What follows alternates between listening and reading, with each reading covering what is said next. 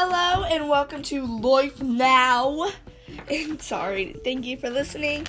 Um, sorry I didn't do my podcast yesterday. I did say I was going to do something on Memorial History, Memorial History, but I was very busy and I thought I'd just take that day off and I'm so sorry, but we can move on from that day.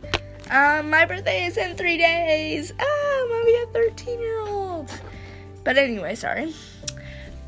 Are you guys missing your family members or friends? And they live quite far away, like really far? Like in Chicago far?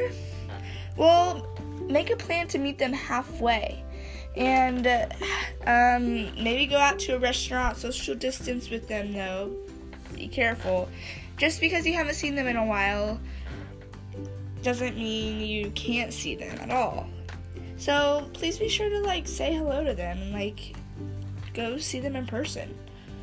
You can still social distance and see people, by the way. Alright, pets. Alright, sorry. Pets, like, how are they being affected by this? Because like they're so used to people not being home during these times because like everybody's at work or school. So, how do these how does this affect the dogs or the pets that you have? I, I don't know. Maybe you can look up an article. Maybe tomorrow I'll look up an article on how this could affect dogs. Now we're going to take a 20 second meditation to get out all those bad thoughts and clear your mind. Starting in 3, 2,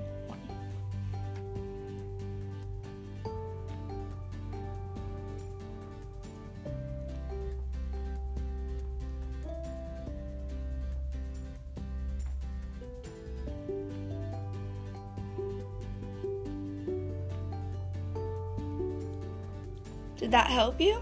It helped me quite a bit. Now, are you feeling down or sad or angry or mad? Well, get ready, put makeup on, get dressed. Like, people haven't put makeup on or got dressed in a long time. So, go ahead and get ready, get dressed. Feel like you're about to go out and go out in your yard and just breathe that fresh air in. And just take time for yourself. Now, last thing um, are the questions. I only have one. I know I said I've had a lot, but some of them I did not like to answer. Like a lot of them, I just didn't feel comfortable answering. So I just have one question. If you could travel anywhere in the world right now, where would it be? Hawaii. And I'm adding a little part for you guys to answer this question as well at home.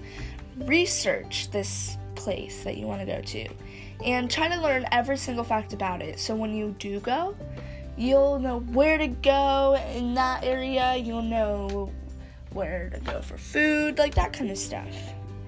But, anyways, thank you for listening to Life Now, and I hope you have a fantastic life. Goodbye.